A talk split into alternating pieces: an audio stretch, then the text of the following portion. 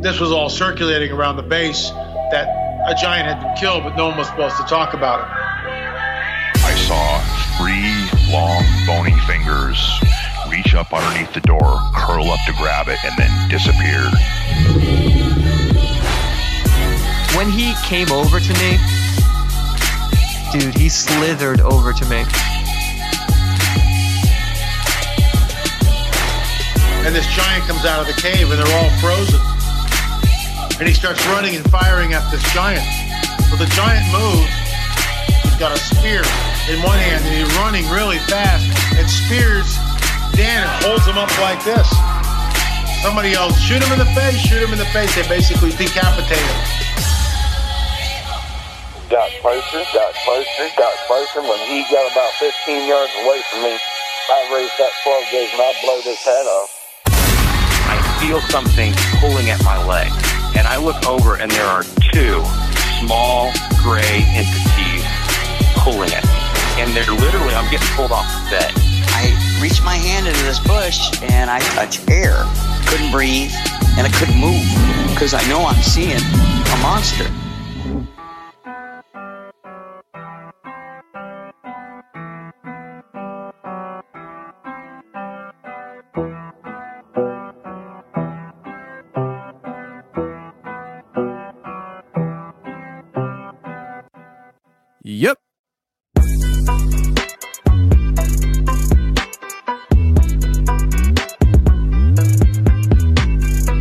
Welcome to the show, everybody. You're listening to The Confessionals. I am your host, Tony Merkel. Thank you for being here. If you've had an encounter or a story you'd like to share with me on the show, go ahead and shoot me an email. My email address is theconfessionalspodcast at gmail.com. That's theconfessionalspodcast at gmail.com. Or go to the website, theconfessionalspodcast.com, hit the connection section, and you can reach me that way as well. Either way works for me. Just get a hold of me. Now, this week we have Kristen coming on the show, and Kristen's going to share a bunch of her experiences that she's had. Now, she works in the film industry. She works on some major movies. She worked on some major TV shows for Netflix. Uh, she's really well ingrained, and she has some stories to share that she experienced while she's in the movie industry. Some of the stories that she experienced with her mother. Uh, she has a wide range of accounts, even being chased out of Area 51. If you haven't had a chance, go back and listen to the censored episode that we dropped early morning Saturday. It's an extra bonus episode that we all decided to put together for you guys. It was me, Timothy Renner, Wes Germer, and Dark Waters. We talked about a lot of different topics, but the main topic was censorship. And so if you haven't had a chance to listen to that, go back and listen to that after you listen to this show. I think you'll enjoy it and please share it around with your friends. And to let you guys know, once again, we are going to be at Paracon in Spring City, Pennsylvania at Pennhurst. Pennhurst Asylum is a very well known haunted place. It's one of the most haunted places in the world. And we're going to have a vendor's table there at Paracon. So if you're interested in coming out meeting me and all the guest speakers like Grant Wilson, go to the website, theconfessionalspodcast.com, hit the live events section, and go ahead and purchase your tickets there. And I'll see you there July 20th through the 21st. So now that we got all that out of the way, let's get to Kristen right now.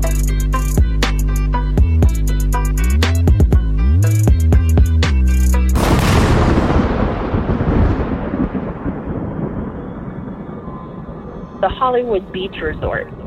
This is uh, not a resort. It is this old hotel. Um, so when I got in there and I, I went in, it's very opulent. It, it was built in the 1920s. I think it was 1925 it was built. Um, it's a beautiful hotel by, you know, design standards, but it's been absolutely let go. Two twin beds. Um, there was no sheets. Um, the everything was that white, um, nasty 1992 looking cabinet. The, the floor was like laminate, but it had been chipping. It was it was pretty nasty, but it was just it was it was a very creepy place. And so at the end of the couple of weeks that we were there, um, we're moving into this apartment. And so I called my mom she was like, Mom, you know, will you come up and help me do this? And she was like, Sure. And I was like, You can stay with me in my awesome hotel room. So she came up and um, she ended up staying with me. And so she moved her stuff in, and, and, you know, this is the first night. And so, like, I think she was, I think she stayed with me only two nights. The first night, nothing happened. But the second night, she so basically we had decided to like go to bed early. My mom, the thing about my mom is is like my mom sleeps like she's dead. So like when she lays in bed, she lays on her back and then she's out cold, but she looks like she's dead. Like you'd have to like, you know, make sure she's still alive or something. So like she's done. She doesn't snore, she doesn't she's just out. And so I'm laying in bed and I think my mom had been asleep at least an hour. And all of a sudden, my mom rises up. Okay, like it's the weird. I have to describe it in the like. Have you ever seen somebody like they they're laying flat and they rise up, but like they're they're not supporting their body. They just rise in, into a sitting position. And I'm like looking at her, I'm like, Mom, Mom, and she's not responding to me. And and she's got her finger and she's pointing and she's like, Jesus' name, out. And then she like snapped to it and she looked over at me and I was like, Mom, what are you doing? And she's like, she goes, in the morning, packing our stuff and we're getting out of here.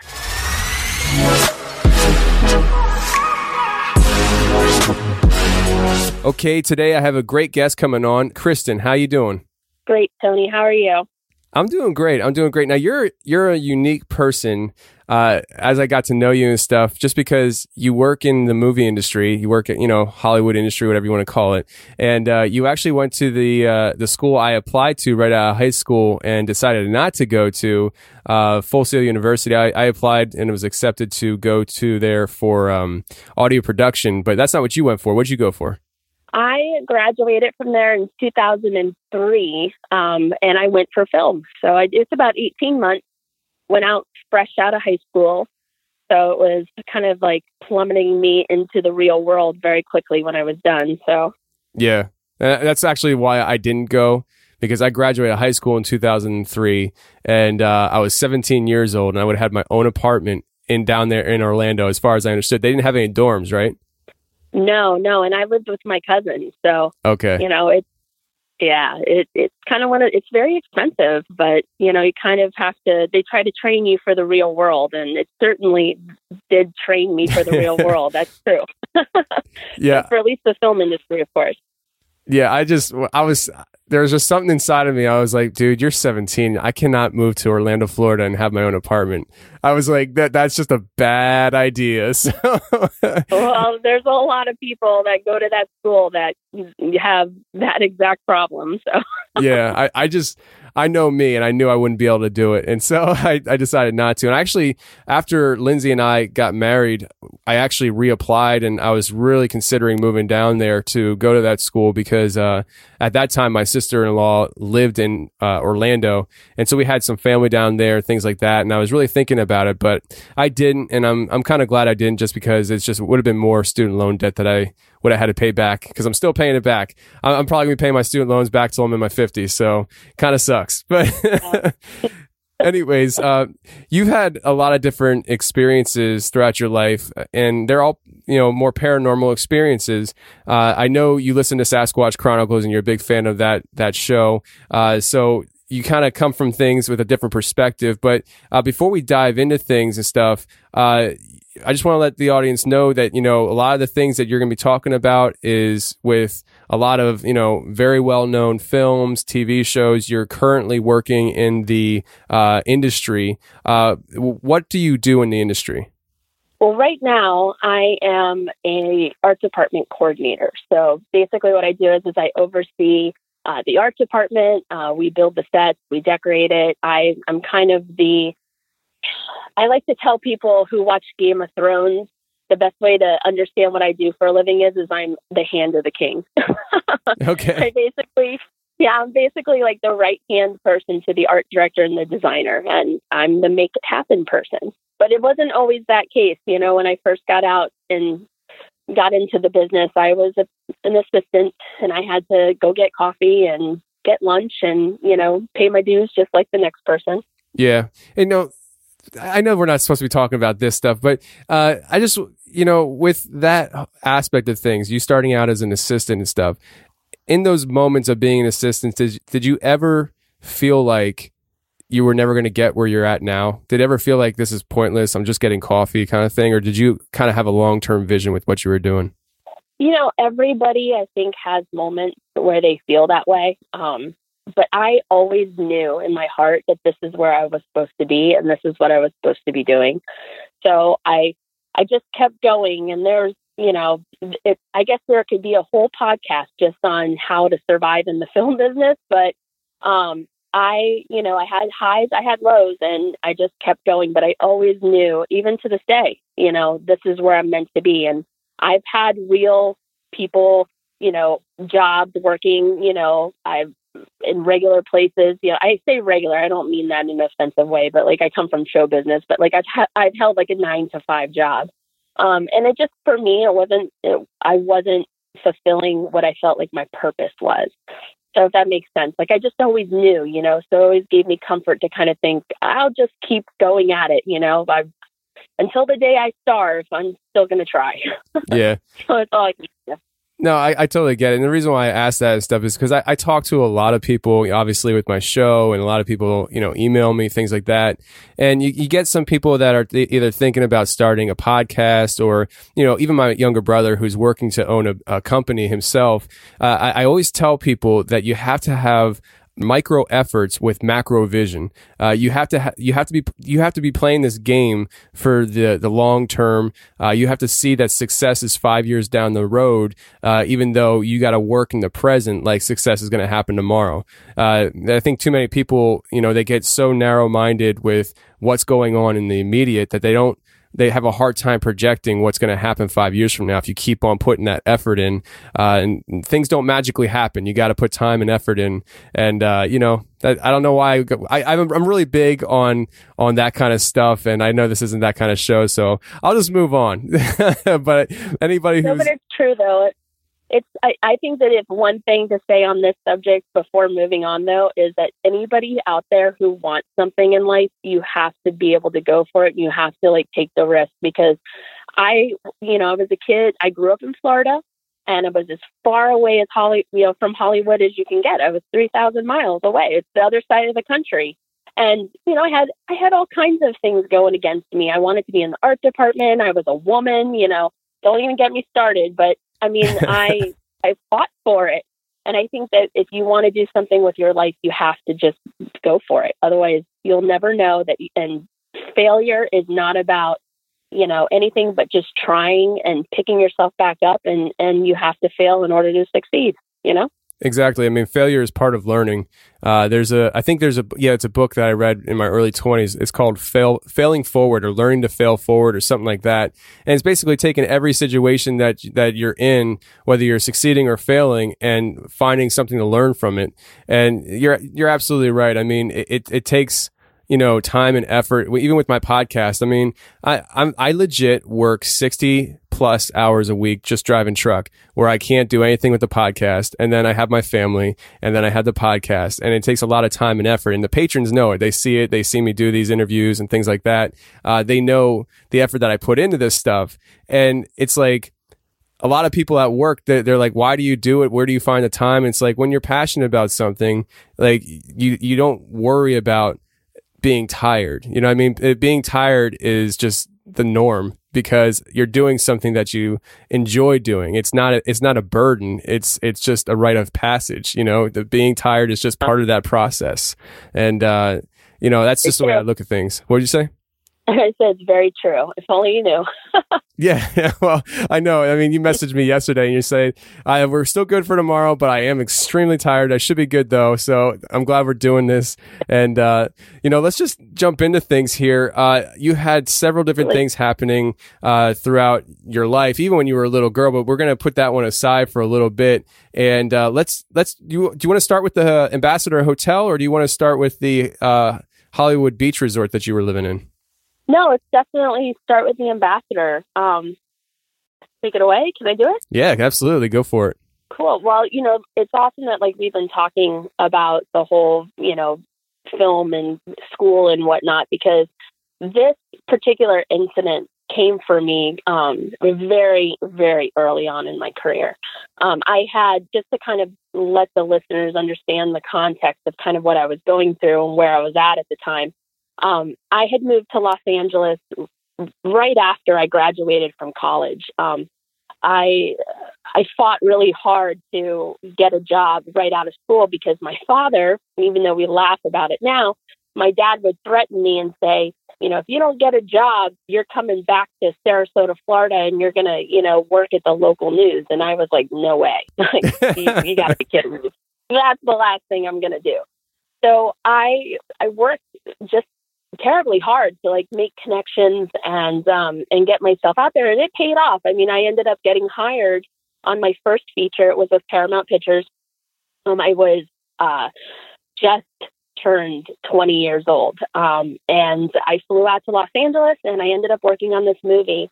And while I was there, I ended up um, becoming very good friends with the set decorator. You know, she and I just, we were two kindred spirits. Like we just really connected.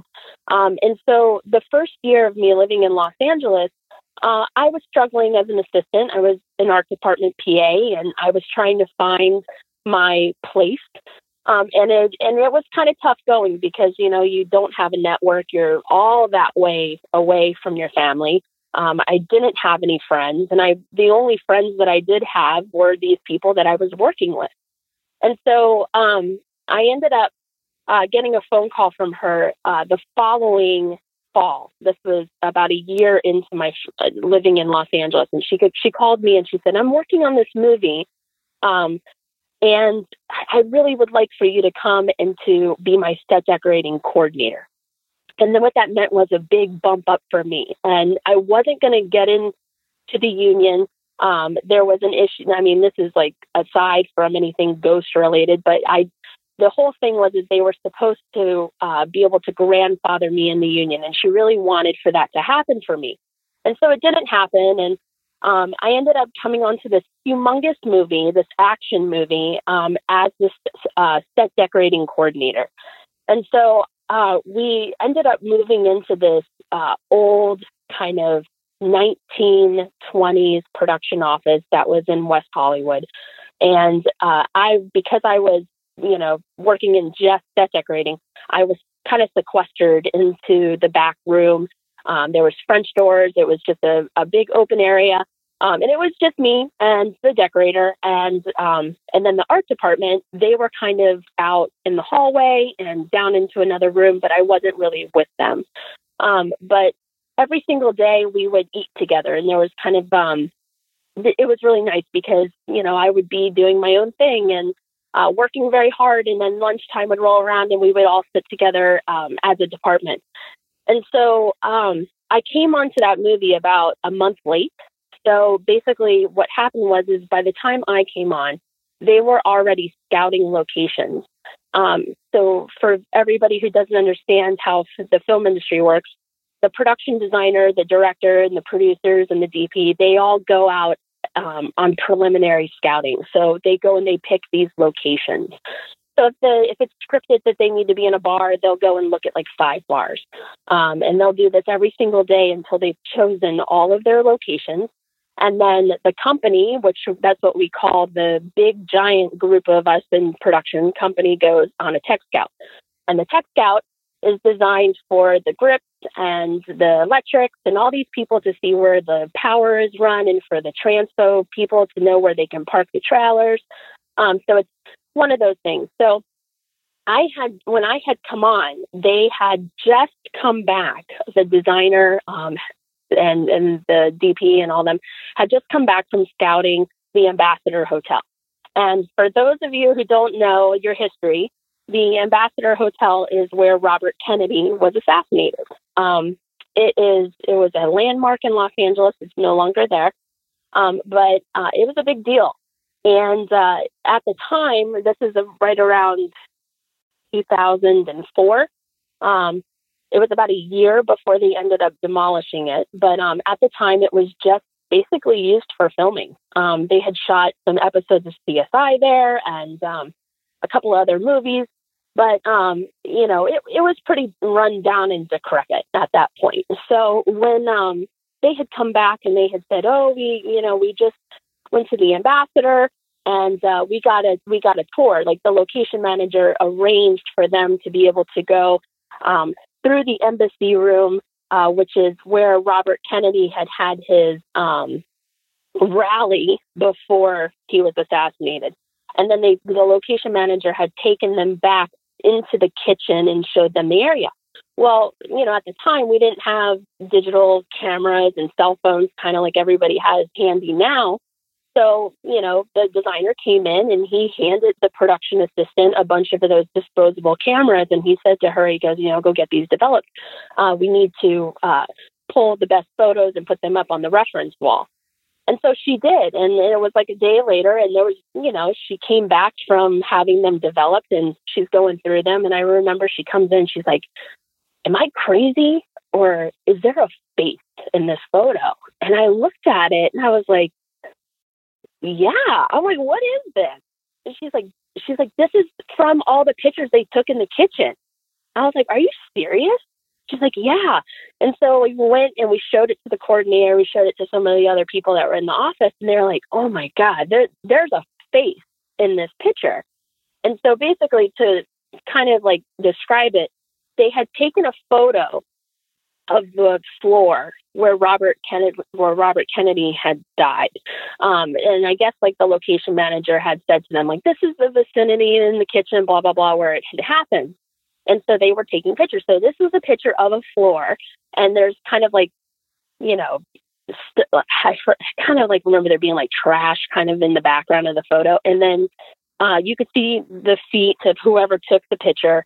And then in the, I believe it was in the, yeah, the right hand corner of the photo, there was like this white plasma looking. It wasn't a face in the sense that like you would see details of like, you know, you couldn't tell who it is. Like I, I would be lying to you if I was like, that was so and so. It wasn't. It was just like this plasma.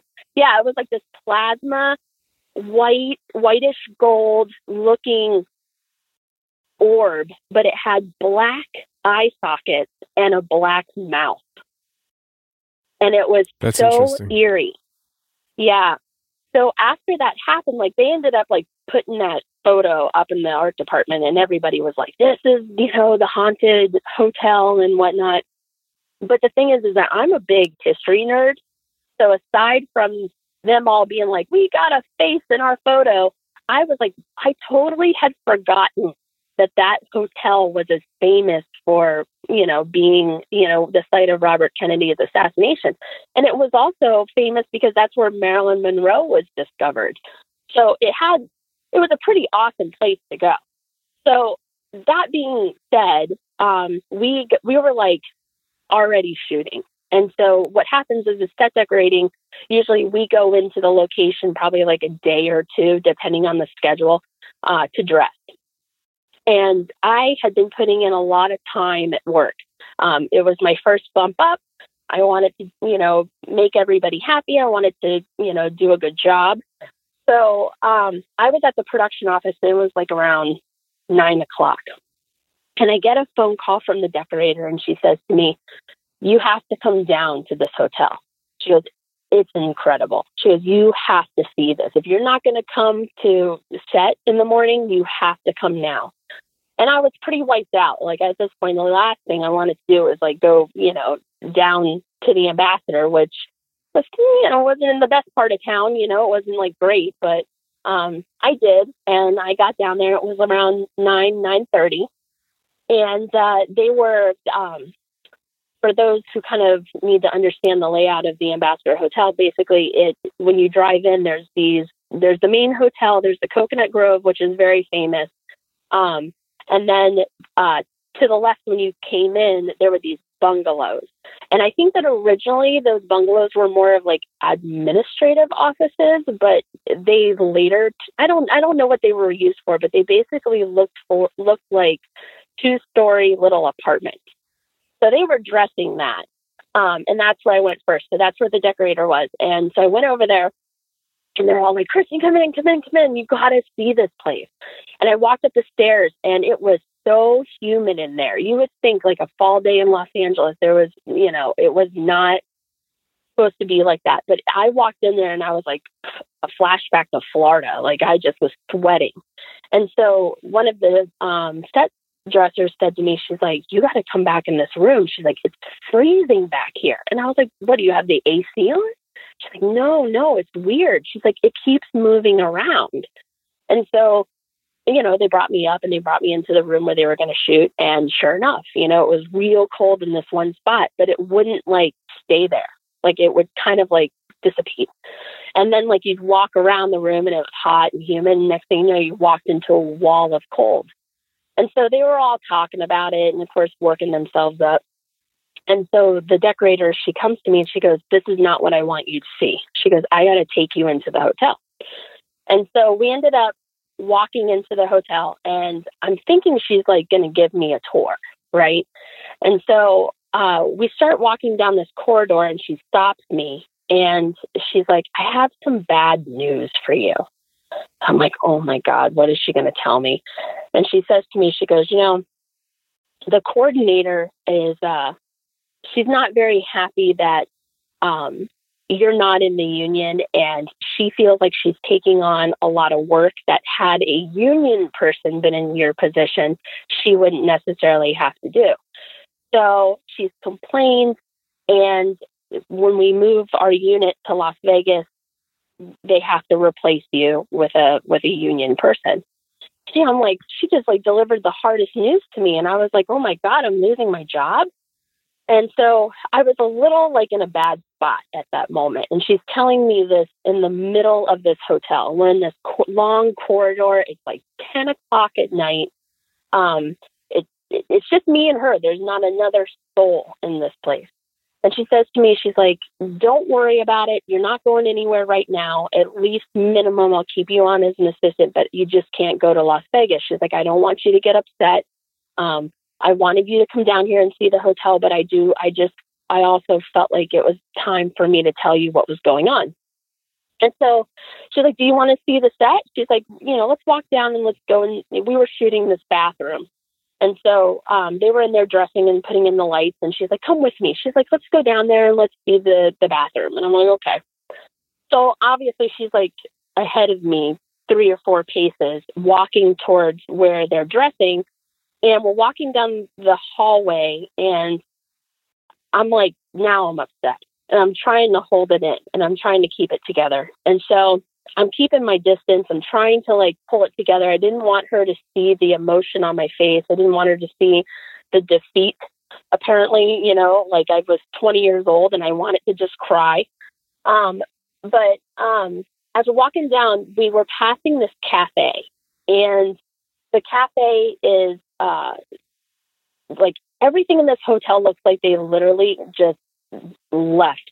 Like, and like it was like everybody in there was raptured or something in 1975. I mean, the shag carpeting, there was, it was, it smelled like the 70s. I mean, cigarette smoke. It, it just, it looked like a time machine, a time capsule.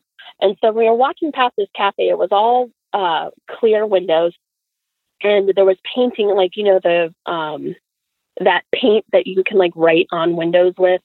Um, so like it had the name of the cafe, but it was all worn off.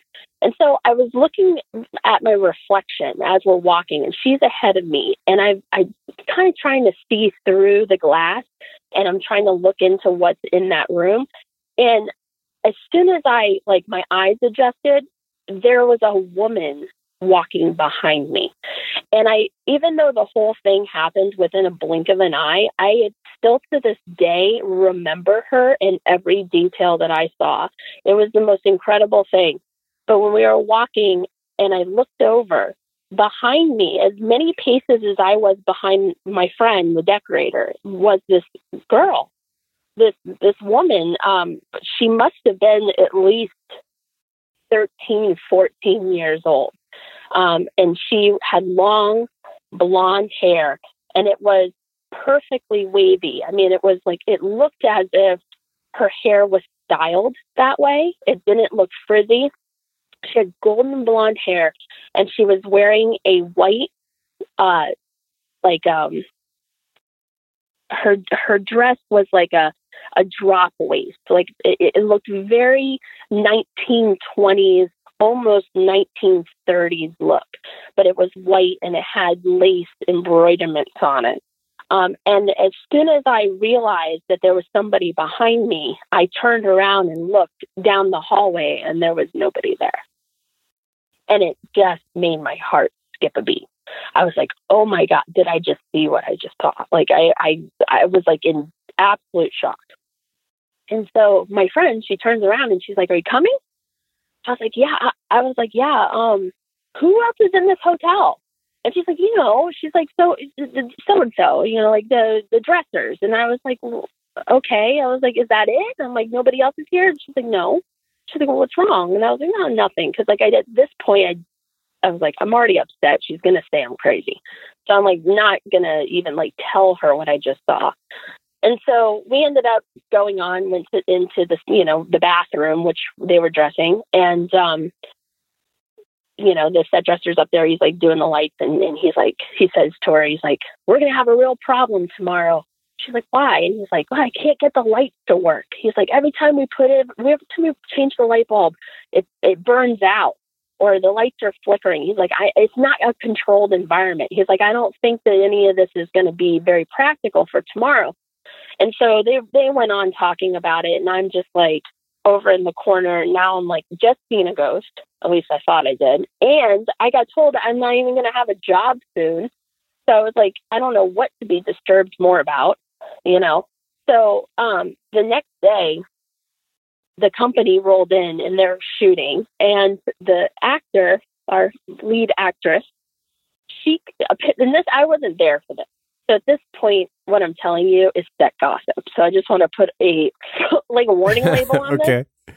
But so this is what I heard um, back because all all of us crew people, just so everybody knows, we're the biggest bunch of gossips on the planet. Like, if you want to know dirt on an actor, you know, ask a gaffer or something. Like, ask ask the supervisor on a on a TV show or on a movie because, like, we see everything and everybody always knows. But anyway, so what they told me happened was the lead, the who is a very famous actor, um, she refused to go in there because it was absolutely like major skin crawl to be in that bathroom. The electrics couldn't get, you know, any of the power to be like working consistently. Um, they said that the generators were constantly like not, they were like malfunctioning.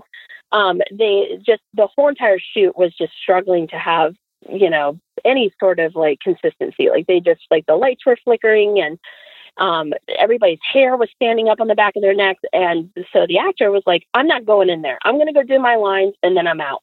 And so they went, shot her scene, and then she was like, get me out of here. And she refused from that point to step back into that hotel. And so, as you can see, it was like talk of the movie after that of like, oh, this is what happened at the ambassador. Um, but honestly, they ended up tearing that thing down uh, a year or so later, and it's really sad because if if you go on you go on the internet and you do a simple Google search and you look at it, it was really a beautiful historical building. Um, but the Kennedy family, they I guess petitioned or something to have that that building destroyed. Oh, It's really? full now. Yeah, um, it's not there anymore. Apparently, I guess if you want to really get into Hollywood lore, um, the site is is haunted. Um, I can confirm to you it's haunted from my own personal experiences, but I don't know about it anymore. I mean, it's just a school now. But um, after that happened to me, though, um, it, it just got worse. Honestly, I really believe that whatever I saw um, followed me home. Um, and and you know what? I I kind of like at the time would have told you that it was her specifically that that spirit um, I don't know now in my old age that I believe that it was a specific person, maybe more of a demon or whatnot. Um, but when I got back to my apartment, I lived at the time um, in Hollywood, and actually my apartment was across the street from um, one of the the Roosevelt, um, which is a very famous hotel, and then uh, the Chinese Theater is across from there. And then, so basically, I was right a block or two away from uh, Hollywood Boulevard. And so um, when I got home, I was dating this guy at the time, and we were. I had been telling him, you know, about. I told him about what happened, and of course he was like, "You're you're crazy." You know, this is this is bonkers stuff coming out of you. And I was like, yeah, you know what? You're probably right. But the, you know, I'm the type of person that's like, this is what I saw. You know, get over it. So um, I had told him the whole story, and he ended up uh, staying the night with me. And I had this weird kind of thing that somebody gave me. It was this little tiny Yoda. Um, apparently, uh, somebody had worked on a Star Wars movie like forever ago, and they had this Yoda, and then they gave it to someone who gave it to someone, and then somehow I ended up having it. And so I put this thing on my dresser, and I would wake up in the morning, and it would be in the kitchen. And I would, I would be like, "How did this get out here?" I yell at my roommate, and she's like, "I'm touching your stuff," you know, this typical, you know, roommate squabbles or whatever. And so I basically was like, "How? Who's moving this?" thing. I'm like, am I like losing my mind that I'm thinking like maybe I'm moving it myself? But it wasn't significant enough for me to be like, I'm, you know, why would I even take it off my shelf? You know, so I was telling my boyfriend at the time, I was like, you know, about how I thought my roommate was messing with me. I'm like, she keeps taking this little Yoda and moving it around. I'll like find it in the kitchen or I'll find it in the living room. And he's like, she's not messing with you. I'm like, he's like, you just probably forgetting about it or whatnot. And he's like, it's in your head. And no sooner did he say that. And we're laying in bed.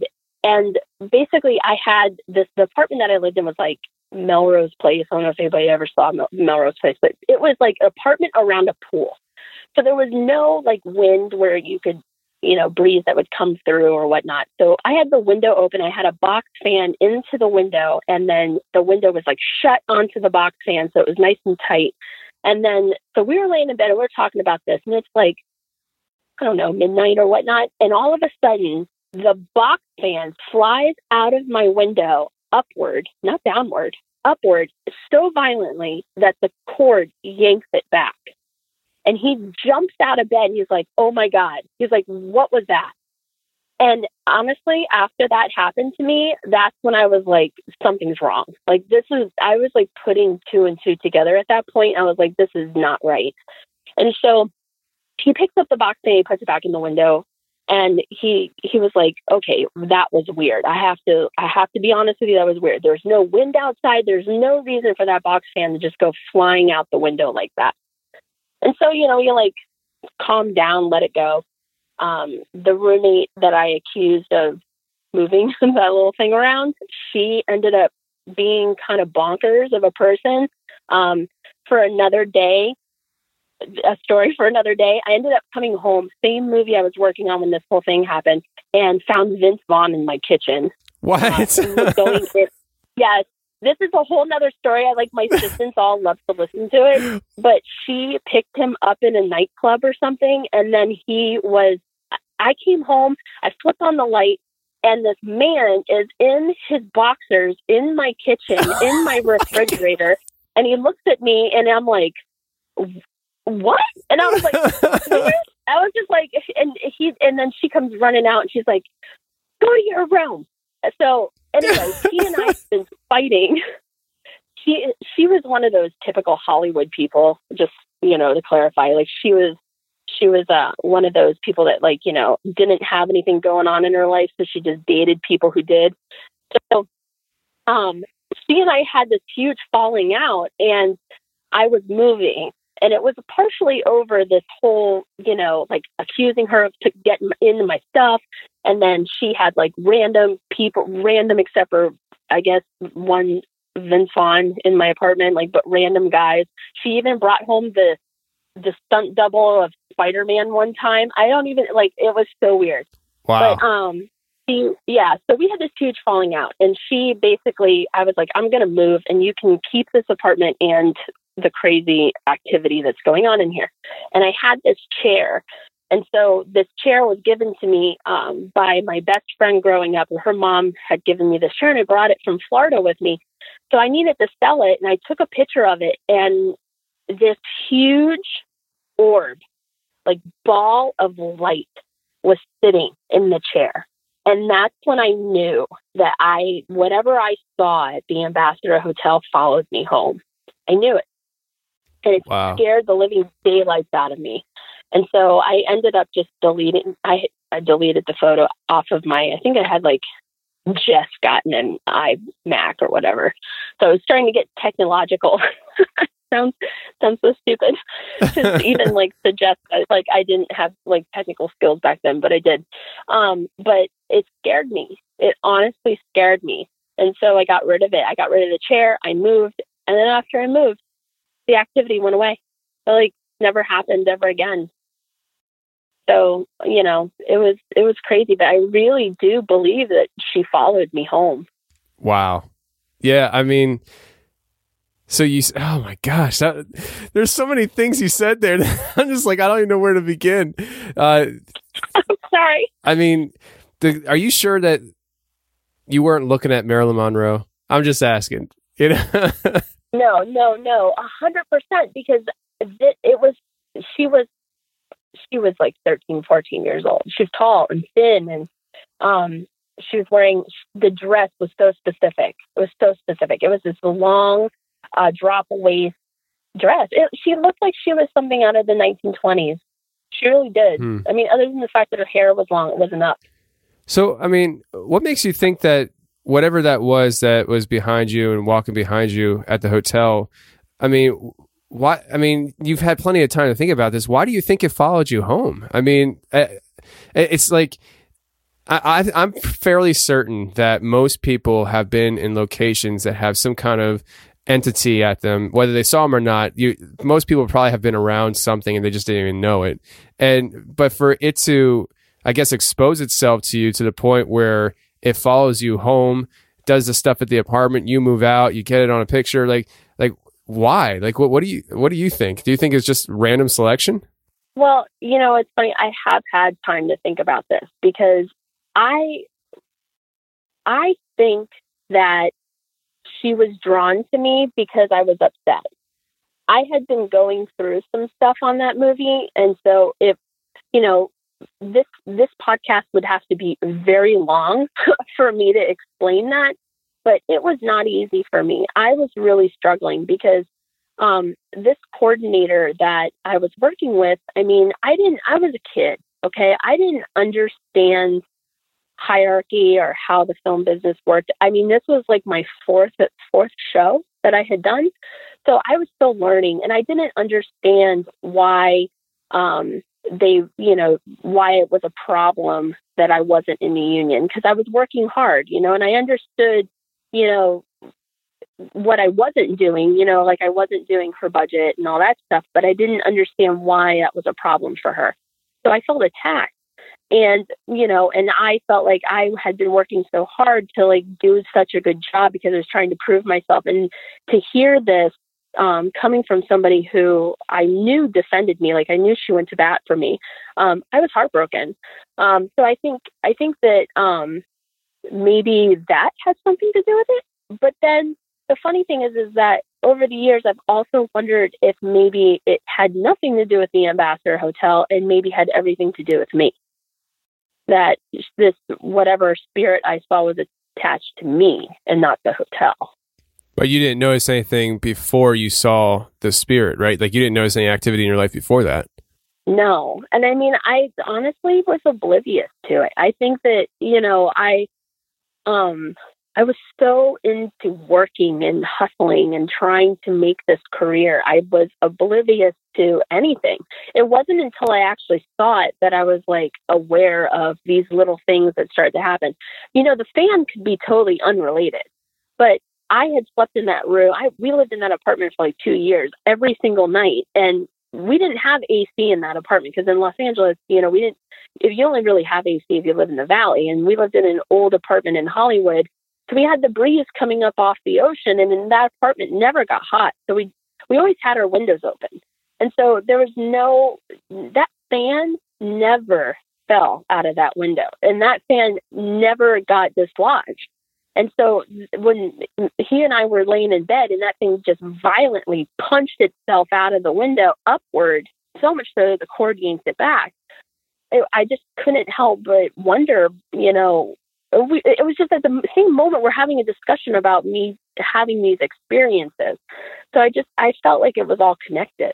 Yeah, that's that's crazy. I mean, it, just the fact that this thing uh, it shows itself to you, whether it was with you beforehand or not. And then, you know, you start having that different activity and stuff at the house.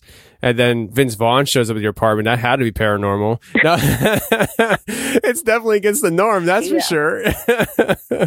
uh, I mean, it was it was definitely weird. Yeah, absolutely. I I mean, it's just it's just a crazy. Def- it's definitely a crazy story, and uh, I know that's not the only thing you had going on here. I know recently, I think you said it was in 2012. Uh, something happened involving your mom. Uh, did you want to get into that now? Yeah. So basically, after you know this whole incident, um, I would say, you know, I didn't really have any activity after that, and if I did, I certainly wasn't a- aware of it. You know, I wasn't like pointing the finger like spirits. You know, so um, I ended up um, moving back to Florida, and uh, I got I got some work down in Miami, and I ended up moving to Miami, and I got um, on this popular Florida show at the time. Um, and when I when I moved down to Miami, it was kind of like you get the phone call, "Hey, are you available?" And you're like, "Yes." And they're like, "Okay, start Monday." And it's like Saturday, and you're like, "Oh my God, panic mode! How am I going to do this?" And this happened a lot early in my career. So I at the time at this time, like fast forward, I'm in the union now. So now I'm an art department coordinator. Um, and so they called me for this job, and they're like, "Can you start?" And I did. And so I, I moved down there and I, you know, went on Craigslist, which is probably not a great idea now in hindsight, but I went on Craigslist and I found this room for rent. And I emailed the girl and I was like, hey, I'm working on a television show. Can, you know, I move in like Monday and here's all this money to tell you I'm not a weirdo. And so I ended up moving in with this girl and she was very nice. But she had this roommate that was not very nice. And she just was absolutely out of control. And so here I am, and I'm working a tough schedule. Like uh, this show was one of those very rare occasions where you're working the 14 hour days. And so I would get up early in the morning, I'd go to work, and I wouldn't get home until like, you know, nine, ten o'clock at night. Sometimes we would have a scout, I wouldn't get home until midnight. So I was pulling very long hours. And uh, the show was coming to an end, and I had about two weeks left. And um, I I ended up kind of getting so stressed out at work that one day, because I'm can sometimes I admit be a little bit of a hypochondriac. okay, I'm sitting at my desk and I was like, "Oh my god, I'm losing feeling in my face," and my assistant's like, "Oh my god, are you having a stroke?" I'm like, "I think I am," and and I'm like, "Oh my god, I'm dying," and, and so it went from like zero to I'm dying very quick. And so he's like, I'll take you to the hospital. And I'm like, oh my God, I'm uh, sure, you know. So next thing you know, I'm I'm in the hospital and they're telling me you're stressed. And I'm like, okay, well this if I'm stressed, you know, that was the biggest false alarm. But they I that show had been so tough on me that I literally put myself in the hospital with anxiety and stress. And so the doctor said to me, he's like, listen, he's like, you need to you need to take it easy. And so go home. I want you to sleep. I want you to tell your boss that you just need to like work just a little bit easier and and calm down. And so I was like, okay. And so I went I went home that night and I had cranked the AC up. Now we're in Florida, right? It's the middle of summer. And so I had cranked or I cranked it down, I guess you could say. I cranked the AC to like 68 degrees because I had just come from the hospital and all I wanted to do was to be nice and comfortable in my room. And so um, this roommate comes home and she's like livid that the AC is rolling that low. And she's screaming at me. And I'm telling her, I'm like, listen, uh, you know, first of all, I pay one third of this bill. And if it's a little bit high, I'm happy to pay for the whole thing. I have the money. I said, I've been in the hospital. I just need to be comfortable. I'm just relaxing. You know, don't worry about it. But she was like gun ho on not, you know, letting down from her argument that I was going to make the power bill like ridiculous. And she's screaming at me and yelling at me and blah, blah, blah, blah, blah. And I was like, you know what? I've had enough. So the next day, I went into work and uh, I went to the production. I went to production. I was like, I got to get out of this apartment. I'm like, this this roommate that my roommate has, this other girl living here, she is blown off the handle, and now I don't feel comfortable. And so they're like, well, you know, um, we have been put, putting up the actors and some of the crew at this hotel, and we have a room for the next three weeks that you can stay in. And so I was like, oh, thank God, you know, like uh, this sounds this sounds amazing. So they're like, okay, it's it's the Hollywood Beach Resort, and you know everything in the in the name of that sounded great. It's on the beach and it's a resort. I was like, lucky me. So um, I ended up like going back and in the like dead of night moved my stuff out. And so I ended up moving into this hotel. And so basically to kind of like give everybody an idea, this is uh, not a resort, just so y'all know. Um, it is this old hotel. Uh, a portion of the hotel is condos. And then the, I think I probably am wrong, but I want to say like the Radisson or like I want to say maybe it's not Radisson, but like a major chain owns a portion of like they have a portion of that hotel like sectioned off. So like, you know, floor one through three is designated hotel space. Um, so when I got in there and I, I went in, it's very opulent. It it was built in the 1920s. I think it was 1925 it was built.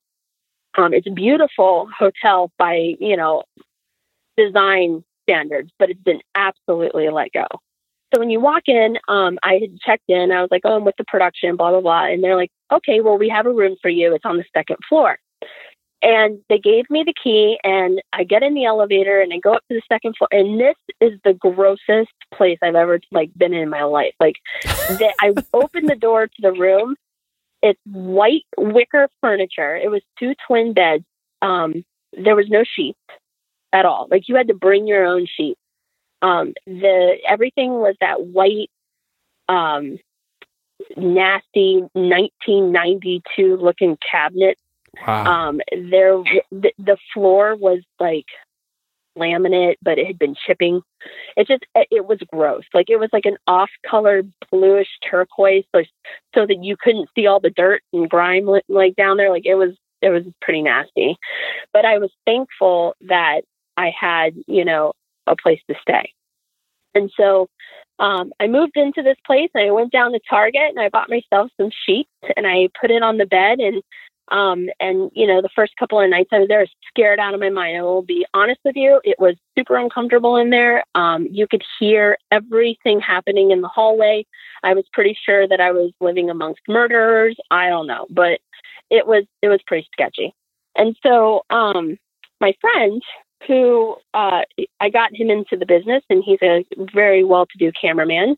Um, he actually worked on Ghost Hunters, which is makes this story really funny because he's afraid of ghosts, and you and yet he ended up working on the show, and you'll understand why he's afraid of ghosts in a minute. But um, he he uh, ended up like wanting to move into Miami too. And he said to me, he's like, let's get a place together. And I'm like, oh yeah, that would be great. You know, like I need a place. So we ended up, fi- we found this, um, apartment, but we couldn't move into it right away. And, uh, he was working on a TV show down in Miami. Um, and he's like, do you mind if I just like stay with you for a night or two? He's like, I, I don't have anywhere to stay and I got an early call time. I was like, yeah, I got two twin beds in this gross, nasty hotel room. Sure. I'm like, come hang out with me. I'm like, at least, you know, I won't be scared for one night. And so he's like, cool. So we went out to dinner and he came and um he he's like, you know, we ended up like going out there's like a bar downstairs or whatever. And so we went down there, we got a drink and then you know, went to bed and and I had to get, I had to leave early in the morning. And so I was out the door. And I get the, and I get this text message from him at like 10 o'clock in the morning, and he's like, You didn't tell me about this hotel. I was like, What are you talking about? He's like, I'm never staying here ever again. He's like, Forget it. He's like, He's like, You didn't warn me. He's like, You know how I feel about ghosts. I was like, Jimmy, I was like, How can you even possibly, you know, say that? He's like, I woke up and every one of these cabinets was open. I was like, Are you serious? He's like, Yeah. He's like, every one of the cabinets is open. He's like, I didn't open it. And so he's panicking. He's like in pure panic. I did not tell him that that, that place was haunted. I didn't think it was haunted. I mean, it was super sketchy and gross, but I that wasn't anything that was on my mind. And so now this is in my head. And I come back, he's not there, right? He he booted it out. And so um I'm like now I'm scared. Like I, I'm really honest about it. I really was scared. I was like, okay, well, what did he? That, I know him so well, and obviously, whatever happened to him scared him enough that he wouldn't even stay with me another night. And so, I went. You know, I I I would go to sleep and I would leave the TV on, and I was really uncomfortable. But I never saw anything. I never heard anything. Um, I would wake up. The cabinets would never be open. Like it was just normal. But it was just it was it was a very creepy place. And so at the end of the couple of weeks that we were there, um, or I was there at least, so now it's time, the show's over and we're moving into this apartment. And so I called my mom. She was like, Mom, you know, will you come up and help me do this? And she's like, Sure. And I was like, You can stay with me in my awesome hotel room. And she's like, Okay. So she came up and um, she ended up staying with me. And so she moved her stuff in and, and, you know, this is the first night. And so like, I think she was, I think she stayed with me only two nights. The first night, nothing happened. Um, I don't even remember anything from that night. But the second night, she so basically we had decided to like go to bed early um, because the next morning we were going to get I think the U-Haul or something to like get my stuff to bring it um, to the apartment. So my mom, the thing about my mom is, is like my mom sleeps like she's dead. So like when she lays in bed, she lays on her back and then she's out cold, but she looks like she's dead. Like you'd have to like, you know, make sure she's still alive or something. So like she's done. She doesn't snore. She doesn't, she's just out. And so I'm like in bed. I have the TV on. It's on real low. And I finally like doze off. And all of a sudden I just hear this door slam shut out in the hallway and just down the hall, like somebody was running down the hall. And I popped out of bed and, you know, I don't know what possessed me, but I ran to the door to look through the eye hole and I just saw this like black, just silhouette, like fly by the the door. And I open the door, get the chain off of it, open the door real quick, and I see like just this black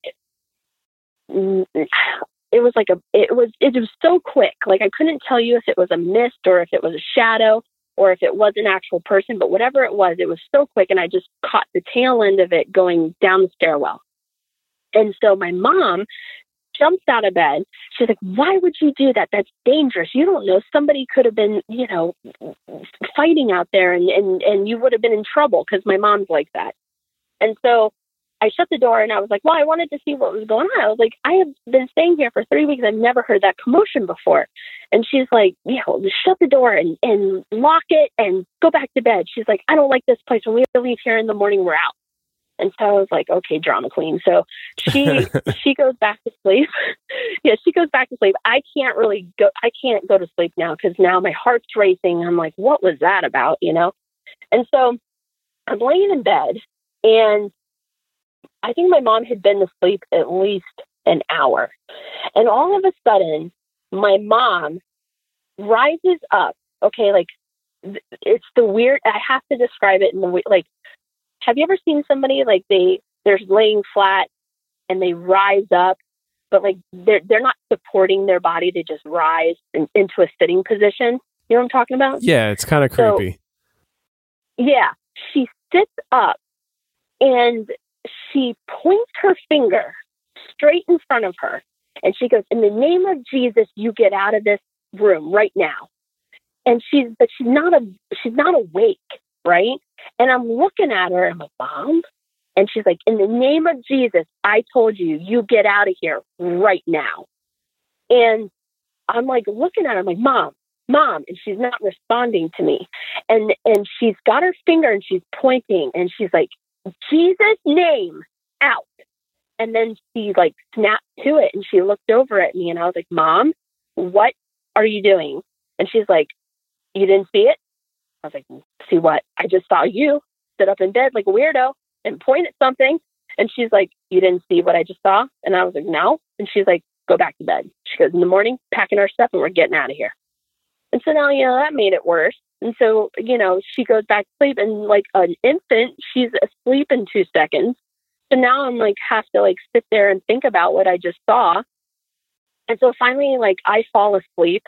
And the next morning I wake up and she's frantically packing and like are you, she says to me she goes get in the shower get in the shower now we got to go and i'm like mom i'm like what is wrong with you i'm like what happened last night she goes i don't want to talk about it and i was like well you have to talk about it. you have to tell me what's going on she goes i first of all i did not appreciate the ruckus okay this is how my mom talks all right and i was like what are you talking about the ruckus and she's like the party going on i was like party I'm like, Mom, Hollywood Beach has this like mandatory um curfew. Like there what do you mean party? And she's like, there was some sort of party going on. And she goes, and I I got up and I looked out the window and it stopped. And I was like, What do you mean? She's like, Well, I heard the music going on. And she's like, I don't know what it was. They were having some sort of themed party. And I was like, What do you mean themed? She's like, You know, like 1920s themed party. I'm like, well, what would make you think that? And so I'm like, now I'm like drilling her, right? Because she's talking to me in like this weird code. And so I'm like, Mom, just tell me what are you talking about? She's like, I was, sitting in bed and she's like, You were out cold. And she's like, I would, I started to hear this music. And she's like, It was like real low and then it would rise. And she's like, I'm like, That's, I'm like, that's what you heard? And she goes, yeah. She goes, it would go, she goes, it was on a loop. And she's like, so it would get a little bit louder and a little bit louder and then a little bit louder, a little bit louder. And she's like, and then she said that she would open the blinds and look outside and she saw nothing and all of a sudden it just stopped. And she said that she would then go back to bed and fall asleep and then she would get woken up by the music again. And of course, I'm like, well, that's weird. I'm like, well, what time did this happen? And she was like, well, you know, like, I don't know, three o'clock in the morning. And I was like, was this before or after you? I'm like, so this is basically like after you did that weird thing where you pointed? She's like, well, about that. She's like, I saw a shadow man standing over the bed. And she's like, and obviously there's a demon in here, and I did not want to be here anymore. And I was like, okay, you're, I'm like, mom, you're hearing music outside that I don't know what that's about. And now you're telling me that you saw a shadow man standing over your bed? And she's like, yep. She's like, it was a demon. I know it. And I told him in the name of Jesus to leave. And she said, he did. I watched him. He walked through the wall.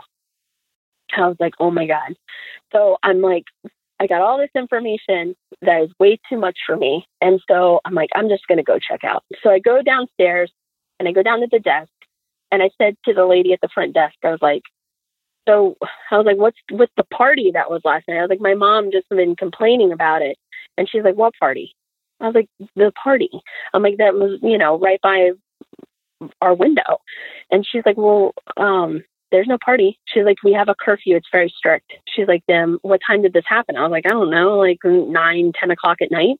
And she's like, no. She's like, um, uh, there's no party. And she's like, where is you? Where are you staying again? I was like, I'm on the second floor. She's like, which room are you in? I, you know, I don't remember the room number now, but um, she, uh, um, she says she looks at me kind of perplexed, and she's like, you know, that room is right over the old ballroom. And I was like, okay. I was like, well, what's there now? She's like, it's abandoned. There's nothing in there. And um, I was like, okay. And she's like, you wouldn't be the first guest to talk about this. She's like, you know, this hotel has a reputation. And I was like, okay, well, what do you mean? She's like, well, I'm pretty sure what you heard was the the people that used to live here and used to come here. She goes, because this this hotel has a reputation for having goats. I was like, okay. so clearly she wasn't like, trying right. she wasn't trying to sell you on coming back, that's for sure. Well, she like the whole thing was like so bizarre to begin with. Like here I have two separate things happening. I have my mom's crazy, like pointing at this demon that she saw, and I I saw that happen. But then she's telling me that she's waking up in the middle of the night and she's seeing, you know, she's hearing ghost music. And so, you know, I'm, like trying to be delicate about it because like I didn't want to be that person that came downstairs and was like, "Hey, is this place haunted?" You know, like I I'm interested in the subject, but at the same time, I like, you know, wanted. You have to understand that um, they very much knew I, I was with this production, so it wasn't like I was like hotel guest five thousand. You know what I mean? That they wouldn't know. They knew that I was one of like eight people staying there, and so I just didn't want them to be like, "Hey, weirdo," you know. But um, but yeah, so I ended up like going back upstairs and I told my mom, and I was just like, you know, they say that this apparently happens all the time. I'm like, you know, right downstairs is where that ballroom used to be, and I was like, "Man, mom, you you you heard some ghost stuff." I'm like, "And you saw a ghost last night?" And she's like, oh, "I did not." And I was, I was like, "Well, mom, you just got done telling me about the about this black shadow figure that you saw," and she's like, "Well, it was a demon." She's like, "I saw a demon." And I was like, well, what about the music? And she's like, well, the, it was a party. She's like, Did, I'm like, mom, there was no party. I'm like, I'm telling you right now that you had in a paranormal experiment experience. I'm like, you need to accept it. I'm like, this is amazing. I'm like, you, because my mom is a big, my mom is one of those people, for those of you don't know, she is um, one of those Christians that it is, that world doesn't exist, period. You know, there's demons, um, but ghosts, no, they don't happen. They don't exist. Everything is a demon. And so for my mom to have a paranormal experience like that, she was in shutdown mode.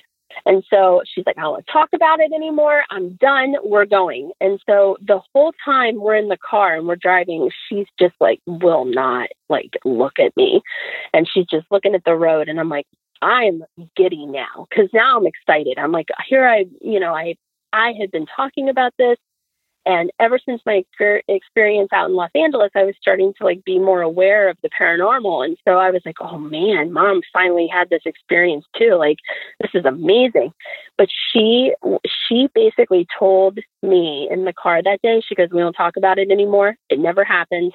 Don't you ever bring it up to me. What I saw was a demon and I I'm I don't want to ever go back to that place and shut it down. She still to this day, if I go and I start, I'm like, hey mom, you remember that time that you saw a ghost? She would be like, nope, never. Hey, you remember when you saw that when you saw that ghost, mom? Nope, but I remember when I saw that demon. You know, it's just. Uh, well, you know what I mean, like going. It's very. I I feel like it's patchy for those who don't understand, but like when I was a kid, my mom, basically, my mom went through this phase kind of like when she was a new Christian that everything was just so extreme. And she she got involved in uh different churches but she there was this one particular church that she got into and they were very evangelical. I mean like extreme evangelical. Um and she just i feel like my mom um, my mom's very closed off about things like that. Like she, she's a very spiritual person. She's a born again Christian. She's a good woman. She has a good heart. But my mom was just one of those people who took religion almost to the extreme. So, you know, as a kid, I had a lot of things happen to me, which, you know, I, I didn't understand them at the time. And I think that my mom was probably what was causing it because there was a lot of spiritual warfare going on in my house when I was a child. And so this incident, from it to happen to my mom and the way that I witnessed it, the music aside, I think the music is great, and I think it was that that's a part of the the whole experience and the story that makes it so exciting because it wasn't like just that figure by itself, but it was like, you know, I think my mom experienced two different things happening, at, you know, that were unrelated. But um, you know, for her to go through it and she, my mom, like I know she like was like reevaluating everything she believes in because she shut she shut down even to this day. So I think it was amazing because um, you know, she couldn't write off the music as as a demon. I, I can understand her being like, oh, the shadow figure, you know, that's something that's totally different. But the fact that she heard the music and she was looking outside and, she, and then it would stop as soon as she would look, um, it, it was amazing. And of course, you know, like as soon as this happened, I was fascinated, and I went back. We were done with the show, but um, I ended up actually getting on another job, which was the same production company, and then they were doing another TV show. And so, a couple of the crew members that worked with me on the previous show went to the new show and they had they were staying in the hotel too and they told me after I talked about this, they were like, "Oh, you know, apparently up on the seventh floor, there's all kinds of activity." And so the um, the dot coordinator, the transpo coordinator, she said to me that she was down at the bar drinking with one of the ladies who lived there, and she talked about how she was in her apartment having a glass of wine with her friend, and all of a sudden her friend turned white, and she's like, "There was a boy that just ran through your apartment." And she's telling me about this, and I'm like, what? She's like, yeah. She's like, a boy ran through her apartment and through the wall. Like nothing. And apparently this happens up on the seventh floor all the time. So like after I did like after I ended up staying there, I did the research, and sure enough, if you go online and you look up the Hollywood Beach Resort, apparently this activity happens all the time. You couldn't pay me to stay in that hotel again. And I'm somebody that likes this sort of thing. Obviously, we're talking on a podcast about it, but after that, I would no, you could not pay me. Like that was the scariest three weeks of my life. And then watching my own mother sit up in bed and point at something I couldn't see that she could see and tell it in the name of Jesus to get out. I was like, no, thank you, I'm done. Yeah, that's that's definitely creepy. I, I, I think anybody who were to sit up in bed, I think actually when I was when I was younger, in my early twenties, me and Lindsay had just gotten married. I used to have like weird sleep episodes where I would actually uh, wake up in my sleep. Like I would be still asleep, but I'd be doing something in my sleep, like kind of like sleepwalking, uh, but to the extreme sometimes. And it would freak out Lindsay. Like the one time I was, dr- I, I, hate snakes. Anybody who knows me knows I hate snakes. Uh, and I was having a bad dream about snakes and I opened my eyes in my dream and I saw we had this piping going across our apartment uh, bedroom. You know, it was ghetto apartment, and uh, it was there. I saw a snake wrapped around the the piping of, on the ceiling, and I'm a newlywed, and I think I see a snake wrapped around the piping in, in my my bedroom. I jump out of my bed and I run out of the bedroom, and Lindsay's freaking out. She's like, "Why? Why? Why?" So here I am, just leaving my wife behind to get you know Oh hypothetically eaten by the snake. But I did that stuff all the time. I was always freaking her out in my sleep. But the thing is, with you, your mom wasn't sleeping; she was awake and very very aware of what she was seeing and uh, that, that's it's got to be freaky. Definitely got to be freaky. Yeah, it was freaky because I didn't see what she was seeing, but she pointed at it with so much authority. And I think that that's the part that scared me the most is that the authority that came out of her mouth. You know, um, honestly, I, I've years and years of thinking of this. I just, I don't sometimes. I mean, I always, I am well traveled, and I've work in the industry with people who are Republicans and Democrats, people of all different belief systems, people come from all different backgrounds. So, like, I'm very, you know, I live in New York City, so I'm very cultured. Um, but I sometimes feel like I don't understand how people don't believe in God because I don't ever hear of someone saying, in the name of Buddha, you leave and this entity like is afraid and does it yeah. You know somehow the power of jesus christ scares the living tar out of whatever is happening and i witnessed it. And to watch my mom with that much authority command whatever what she was seeing leave that was the part that scared me the most. It wasn't you know the thought of what was in the room. It was what what compelled her so much to command it to leave you know and she's kind of in this trance too was also weird and the way she sat up in bed was kind of like straight out of a horror movie.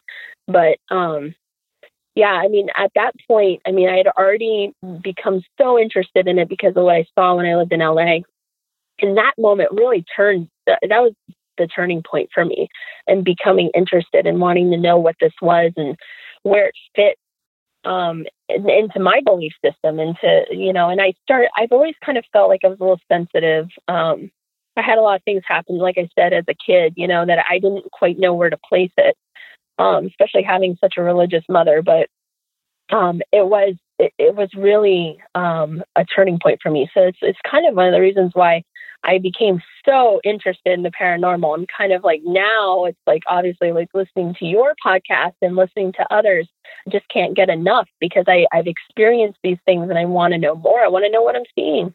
Really, I guess you know you kind of don't know, but um, yeah. I mean, I, yeah. I just had uh, somebody. Uh, she she's a news anchor, and she was talking to me uh, about Bigfoot stuff this week, and she asked me what Bigfoot, what I thought Bigfoot was, and it's my common answer for a lot of things, not even just Bigfoot, but my first answer to everybody is, I don't know. Like I just don't know. I have my I have you know that's my initial answer and then you have your own thoughts and opinions once you start you know taking account of everybody's descriptions of what they're seeing. But uh, bottom line is we really don't know a whole lot about what's going on in this paranormal universe that we live in. And uh, it, it's yeah. it's definitely it's definitely interesting. Uh, but anybody who says that they think they have it all pegged down i think they're fooling themselves because it, there's just so many questions, so many questions with it. And you mentioned early, you know, quite a few times during the interview that you've had a lot of different experiences when you were younger. Uh, I know you said one in the email. Could you share that story about with the demonic voice? Oh yeah. So when I was, I was probably in my early teens. Um, I had stayed home sick from school and i say sick with air quotes because i was one of those kids that just like would wake up and be like i don't feel good but um I had, I had pulled that on my mom that day and um so my mom being being the religious person that she was, there was one show that she would never let us watch, and that was Jerry Springer. And so I loved watching Jerry Springer because of all the burns that came at the end. Like I always thought that that was so great when the audience would like just be like, you know, random burns.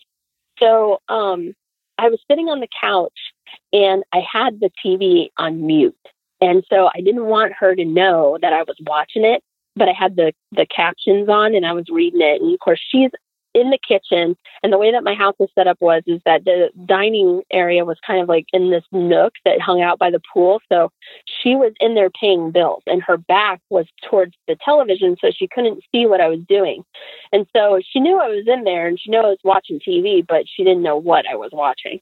So I'm sitting there and all of a sudden I heard this deep guttural like growling guttural voice and it was in a language that I t- I couldn't even tell you it was. All I can do is mimic it, and I know I'm going to sound stupid, but for the sake of everybody understand, it was like like that, and it was in my ear so much that it I could feel the breath, and I was like, "Mom, did you hear that?" And she goes, "She's like, what?" You know, she like I was like, "You didn't hear that?" She's like, "Hear what?"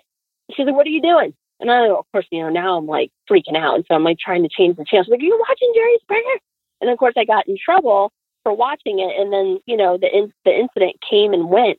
But I like will never forget that feeling. It scared the living daylights out of me. And to feel the breath in my ear was the worst part about it. But she didn't hear it. And I mean, there was, and it was so loud and it was so deep that I don't know how she didn't hear it unless, it, you know, I'm the only one who heard it. It was somehow only audible to me. That's incredible. I mean, when you mimicked that voice, my eyes got huge. I was like, "Holy crap! That that would be incredibly scary." Now, with with what you just uh, you know imitated, is that close to the you know verbiage that it used, or is that just like it, or do you not remember exactly no, what it I, sounded like? I don't remember. No, I don't remember what it said. But I came from a family where my, like I told you, my mom, she she got into evangelicalism. So like she would take us to these churches where they would just speak in tongues, and the only thing that I can explain is that it sounded like that. Like you know, and maybe it wasn't. You know, I don't know. It could have been Latin for all I know. It could have been any kind of language. It certainly wasn't English. But the only thing that I could equate it to is, is it sounds like tongues. Wow. Okay. Yeah. Wow.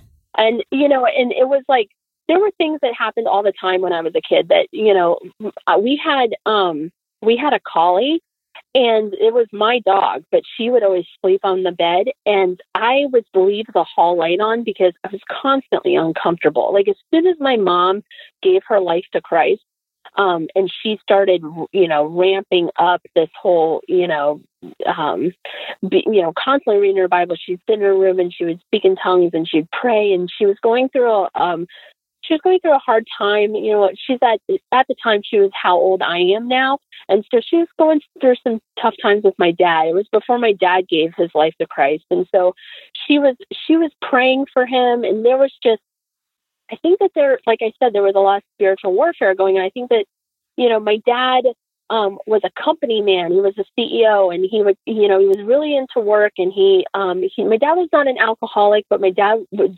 socially drink. And so my mom, my mom would just be praying for him, and she would be so just like intense about it. Um, and honestly, I I really believe, and she does not agree with me because if she heard me on talking about this right now, she'd be livid with me because my opinion is is that there was a spiritual warfare going on in that house and it was good versus evil. It was my mother combating the demons I feel that were trying to attack her as a new Christian. And so I would be laying in bed and my dog would get up and her hair would stand straight up and she'd just growl, growl so much at the door. And it would scare me. And I was a couple of times that I woke up with sleep paralysis, like where I was frozen and I couldn't move. And it was frightening. It only happened to me like twice, you know, at the most. Um, but it, it was just frightening. And I remember like she went one time um, for a run and she came back. She's like, I saw an angel. And just like things like that, you know, like um, it just was very intense for a very long time. So I think I think that that is a lot of the reason why later in life, um, after I had my own experiences and I saw, you know, like these things with physically seeing that woman in the hotel and then watching my mother command that spirit to leave um, really proved to me that these things that were going on, you know, have some validity to them. You know what I mean? Like there's there is a spiritual world that exists that I'm fascinated with, but at the same time, I know I shouldn't be fascinated with it. Yeah, I mean, so it sounds like your mom, you know, became a Christian later, a li- little bit later in life than some people. Uh, they always say that by the time somebody turns 17, 18 years old, uh, the chances of them, you know, following a specific uh, path of faith, whether it's Christianity, Muslim, or whatever, uh, is very s- slim of them changing their direction after they're 18. I guess, you know, that I, I don't know why. I'm sure there's philosophy behind it. But uh, my point in saying that is, you know, I guess you saw your mom become a Christian. Uh, and th- was that like, um, an odd experience for you? Is that something that was that something that was like a like a turnoff for you, or were you kind of confused by it? And then like her her radicalism with her faith, uh, it, was there ever a time that you you um, I don't know what I'm trying to say. Like, what was it? Uh, a, was it a smooth transition for you as a kid seeing that, or was it hard for you to accept because maybe that plays into your experiences? Well, I think it does. Honestly, I think you, your your evaluation of it is true because um, I first of all, my mom, my mom will, will tell, if my mom were here, she would say, I've always been a Christian, but it's not true. I think that my mom gave her life to Christ and she became literally the definition of being born again. My mother transitioned into a totally different type of believer. So, you know, I, she, I'm too young to have a say in anything. You know what I mean? Like my brother and I, we got dragged to every church in the whole entire city because my mom my mom would go to a church she'd like be there for a month and then she'd get into an argument with somebody or she'd be like this church is you know a bunch of hypocrites and then she would leave and go to another church. And we church hopped. And so um what what happened for me is is my mother found comfort through the turbulence of her own marriage um, my parents are still married, by the way. They, my dad gave his life to Christ. My dad's a different person, but um, my parents have been married. Oh my gosh! I mean, I'm 35. I think my parents have been married almost 40 years. But um, you know, early on, um, there was a lot going on, and religion gave my mother comfort, and that helped her through. But for me, as an individual, I was dragged through this whole thing. And I wanted ever since I was a kid to be in the film business. Um, I knew deep down inside that was my purpose, and I knew that that was I, I, I needed to do it. I needed to fulfill that. Um, and so I remember the, one of the churches that we ended up staying at for a very long time. They had a youth group, and there was it was I was in the sixth grade, and I remember this because um, it was new, and I had just come out from being in elementary school, so I was going to like the middle school youth, like hip cool kids youth group, and so we were all sitting around, and the um, the youth pastor said, you know, what does everybody want to do with their life, blah blah blah blah blah, and they got around to me, and I said, oh, I want to I want to work in the film industry, and they're like, in the secular world and I was like, what? like, to me, I was just like, what do you mean? And um, they're like, well, you want to make Christian movies, right? And I was like, no, I want to make Star Wars, and I want to, you know, like, you know, I would, I, I wanted to make those type of movies, and um, and they were like, well, that's that's not godly. And I was like, what do you mean? I was like, I don't understand. I was like, this is that. I'm like, I don't think that just because I'm a Christian that I have to make Christian content.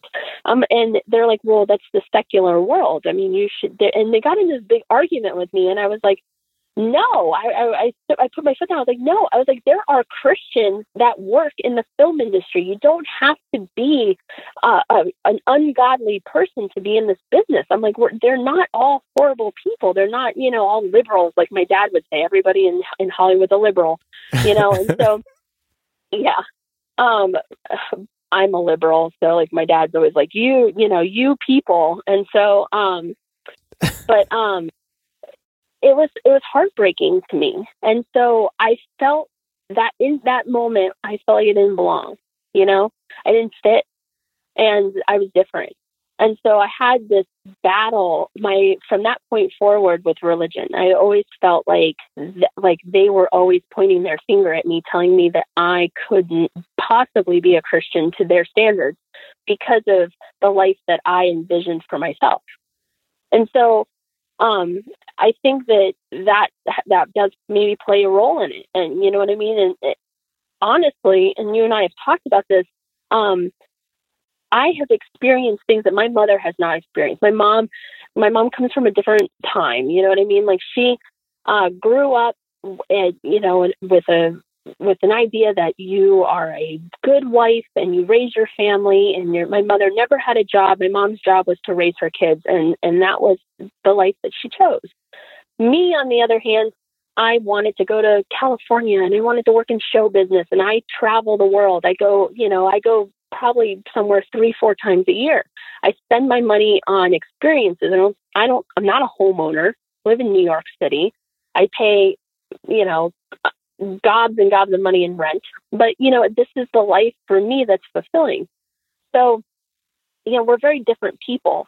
And I think that, you know, the turning point was is um, when I, I stumbled upon Gary Wayne and hearing kind of like how the Bible um, translates into all the things that I feel like I understand, but my mother would always be like, the demon or, you know, it's demonic or you can't, you know, watch that because this or that, or, you know, how the, my, I would argue with my mom about the Bible constantly. I'd be like, you know, that mom explained this to me. It doesn't make sense to me in the real world. And she, my mom's idea of everything out of the Bible was, is well, scripture.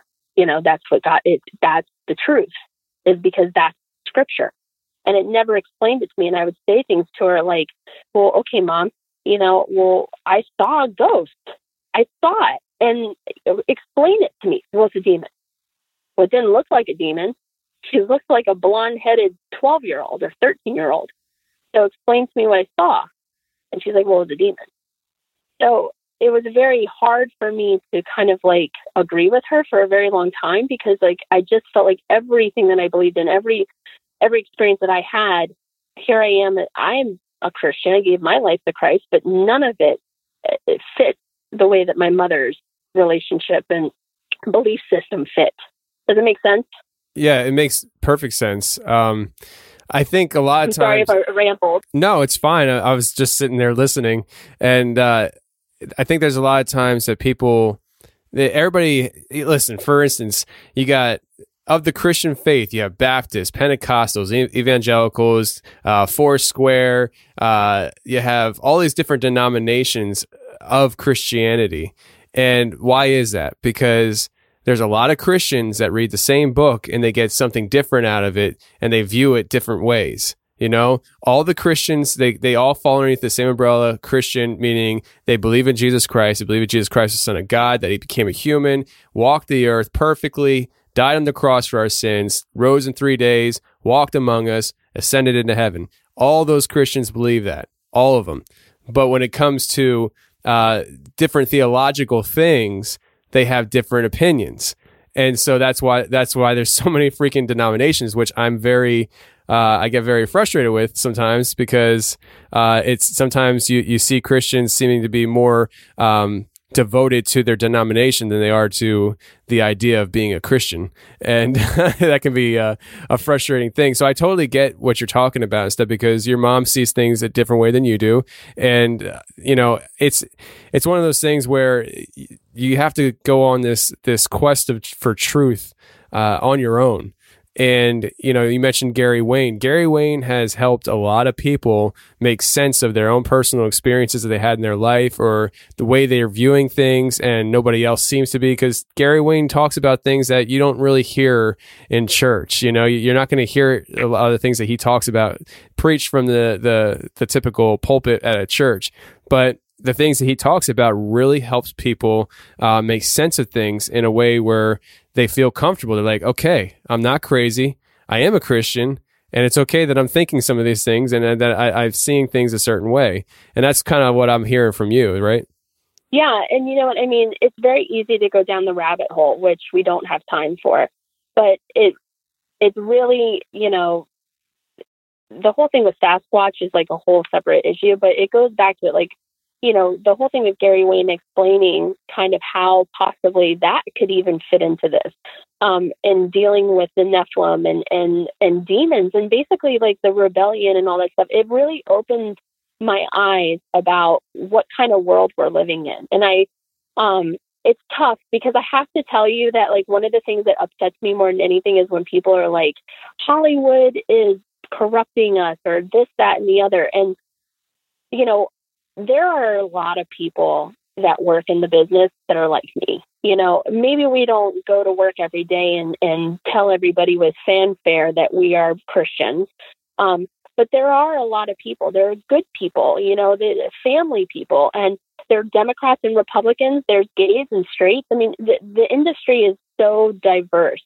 Um, and you know, the the fact is is that I think that all of us go to work every day and we just hope that all the hours that we put in that even if we do make something, it brings somebody a little bit of joy. You know, nothing for me is is makes me happier than when I go to a movie that I worked on and I'm sitting there in the theater and the credits roll and people stay and watch them. They don't know those people. You know what I mean?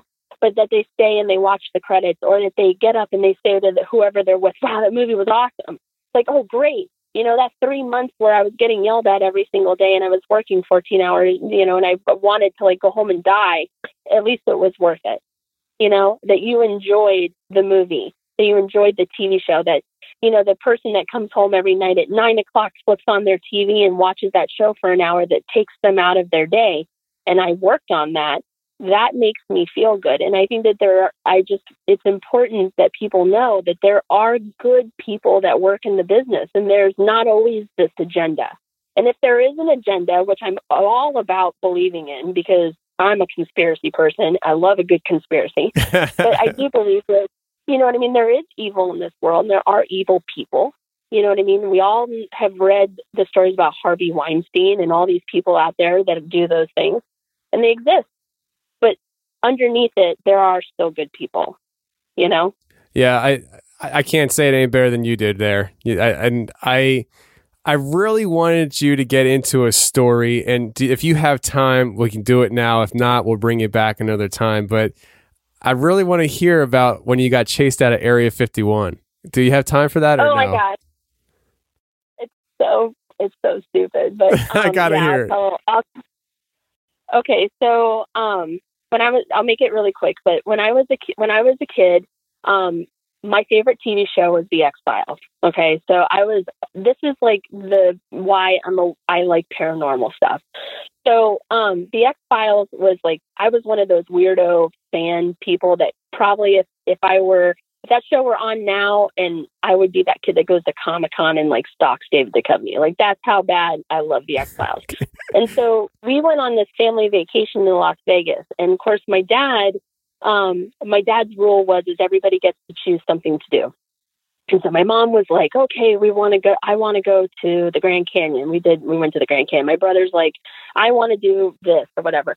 And my turn, and I was like, hey, we need to go Area 51.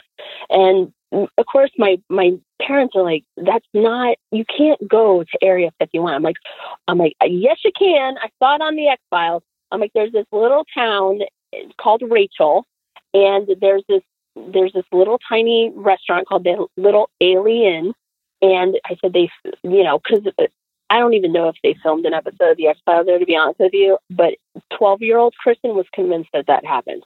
So I was like, they filmed an episode there, and this is where all the aliens are, and we're going to go there. And of course, my dad was like, okay, you know, everybody load in the car, adventure time. And so we went and we drove to this little town, Rachel. And when I tell you town, it's like population four and a half, maybe, because wow. there's a baby. Like it's like the guy who owns the owns the bar, his wife, their daughter, and this kid, like that live in this town. And so you go and it's like a trailer slash restaurant on the side of the road. It says little alien. I even have a picture, and actually the picture was in a TV show that I worked on because that is a really cool Easter egg, you know, for anybody that wants to know. But um, so anyway, we took this picture in front of it, and um, uh, we went in inside, and the whole entire restaurant's covered in photos of alleged UFOs that they have taken pictures of out the back. And so it sits right off of um, Nellis Air Force Base, which is Area 51. And so um, we went in there and they're like, How can we help you? You know, clearly four touristy looking people in there. And I went up there. I was like, "Did they film the X Files in there?" And they're like, "Yep, they were here." And, and she points to the back. She's like, "See that picture right there?" And it was a picture of the owner and you know David Duchovny and Gillian Anderson. And uh, I was like, "Cool." And you know, and I was like, "Well, how do you get to Area 51?" And she's like, "Well, you got to go down the street, and then the mailbox is there, and I think it's called." Oh my gosh, I wasn't prepared to tell this story, so I didn't do my research. But I'm pretty sure it's called the Black Mailbox but I think it's a white mail. Anyway, it's like one of those things where it's either black and it's actually white, or they call it the white mailbox and it's actually black. I want to say that I think it's white and they call it black mailbox. But anyway, they told us about this mailbox and they're like, you go down and then you see, you know, this stretch of highways called the extraterrestrial highway, but there's a lot of nothing. And then you come across this mailbox and you're going to make a right at there. And you're going to go down this dirt road and then you're gonna you're gonna keep going for like two miles, and then you're gonna come to a sign that says "Do not cross, otherwise we will shoot. Don't cross." And I was like, "Dad, we have to do this." And my dad's like, "Okay," you know, because like he, my dad thinks the, the whole thing was tomfoolery. Like he was just like going to make my day. He was like, "This is stupid, but this is what she wants to do." And so my brother is like four years younger than me. My brother's like, let's go find aliens. And I was like, yeah. And so my mom's like, okay, whatever. So everybody, we piled in the car. And sure enough, we left and we were driving down the road and driving is in the middle of the desert. Okay. So there's a whole lot of nothing. And um, we come across, sure enough, there's this mailbox. And my dad's like, this is it. And we turned and we went down. So now we're on a dirt road and we kept going. And, you know, it felt like you're going forever, but you know, you're only supposed to go like 30 miles an hour. So, you know, it two miles in, and sure enough, you weave and wind, and you come up to a uh, a sign and a barbed wire fence, and it says, "This is federal land," or something to that effect, and it says, "You are being you under you are now under surveillance. If you cross here, you will be shot." And so we're my family is the biggest bunch of weirdos. We're all like, whoa, cool. And like, you know, whipping out our little disposable cameras and taking pictures. And um, I went to get out of the car, and my mom's like, get back in the car. Don't you get out of the car. And my dad's like, you seen it? You seen it? That's enough. And so um, my brother rolls down the window. He's like, whoa, check that out. And he's like, look up there. And there was this white Jeep sitting up on the ridge. And um, of course, you know, like this is like straight out of an episode of The X Files. So I'm like, this is cool. I'm like, look, they're watching us. This is proof of alien life. I'm like, see, because they're trying to keep us out.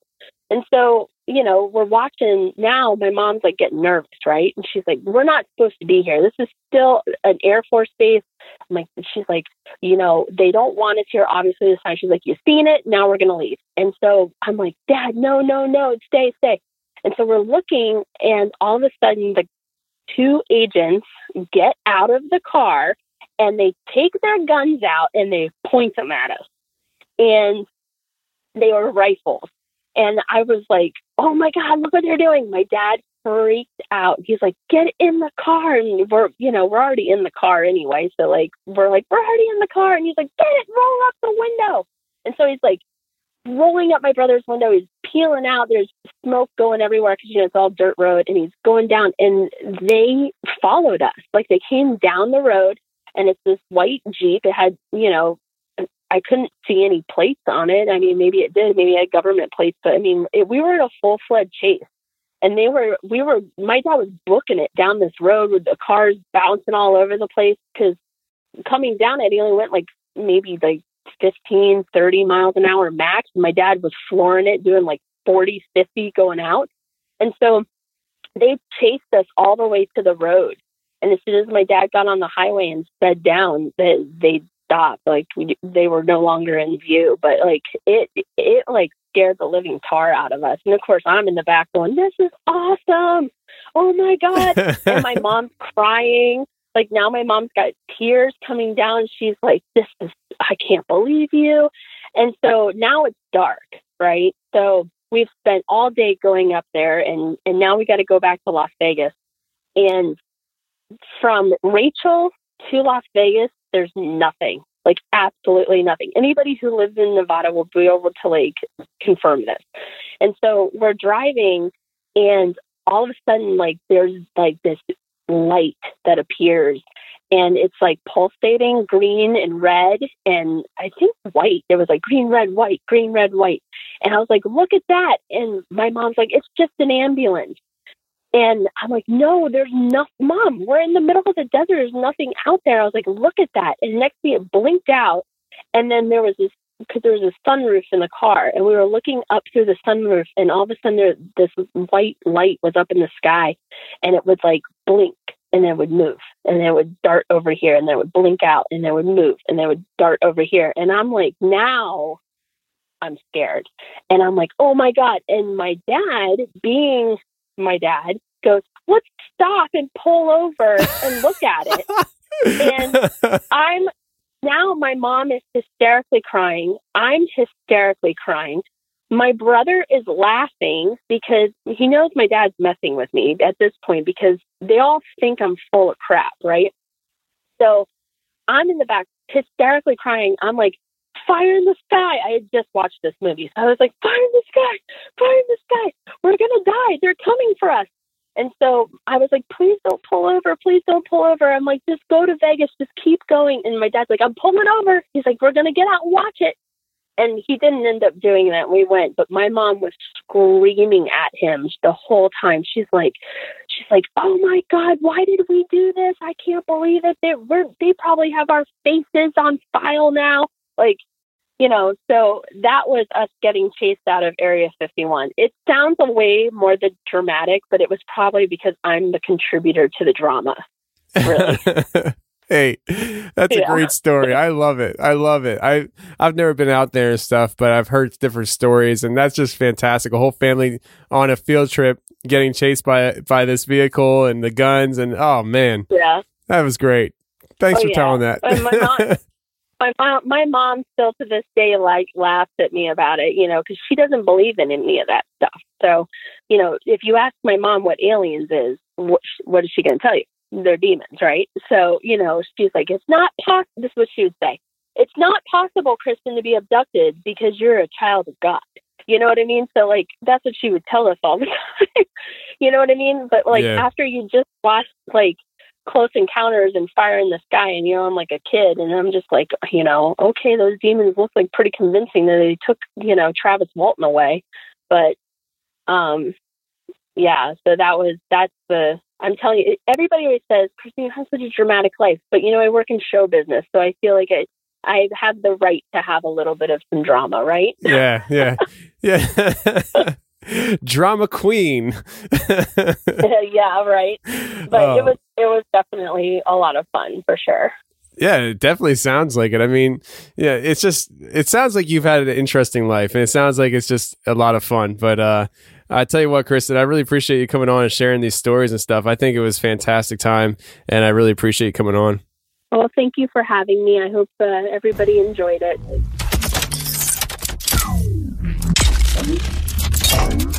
Well, that's the show, everybody. I really hope you enjoyed it. And if you did enjoy it, please share the show with a friend. Email, Facebook, Twitter, Instagram. I don't care how, but if you like the show, the best thing you can do to help support the show is share it with other people that you think will enjoy it as well.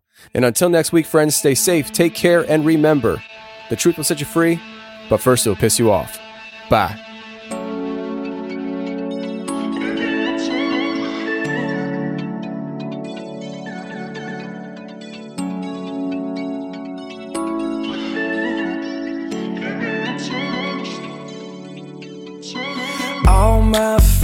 Still talking about drugs, saying feels like heaven come and feel like us.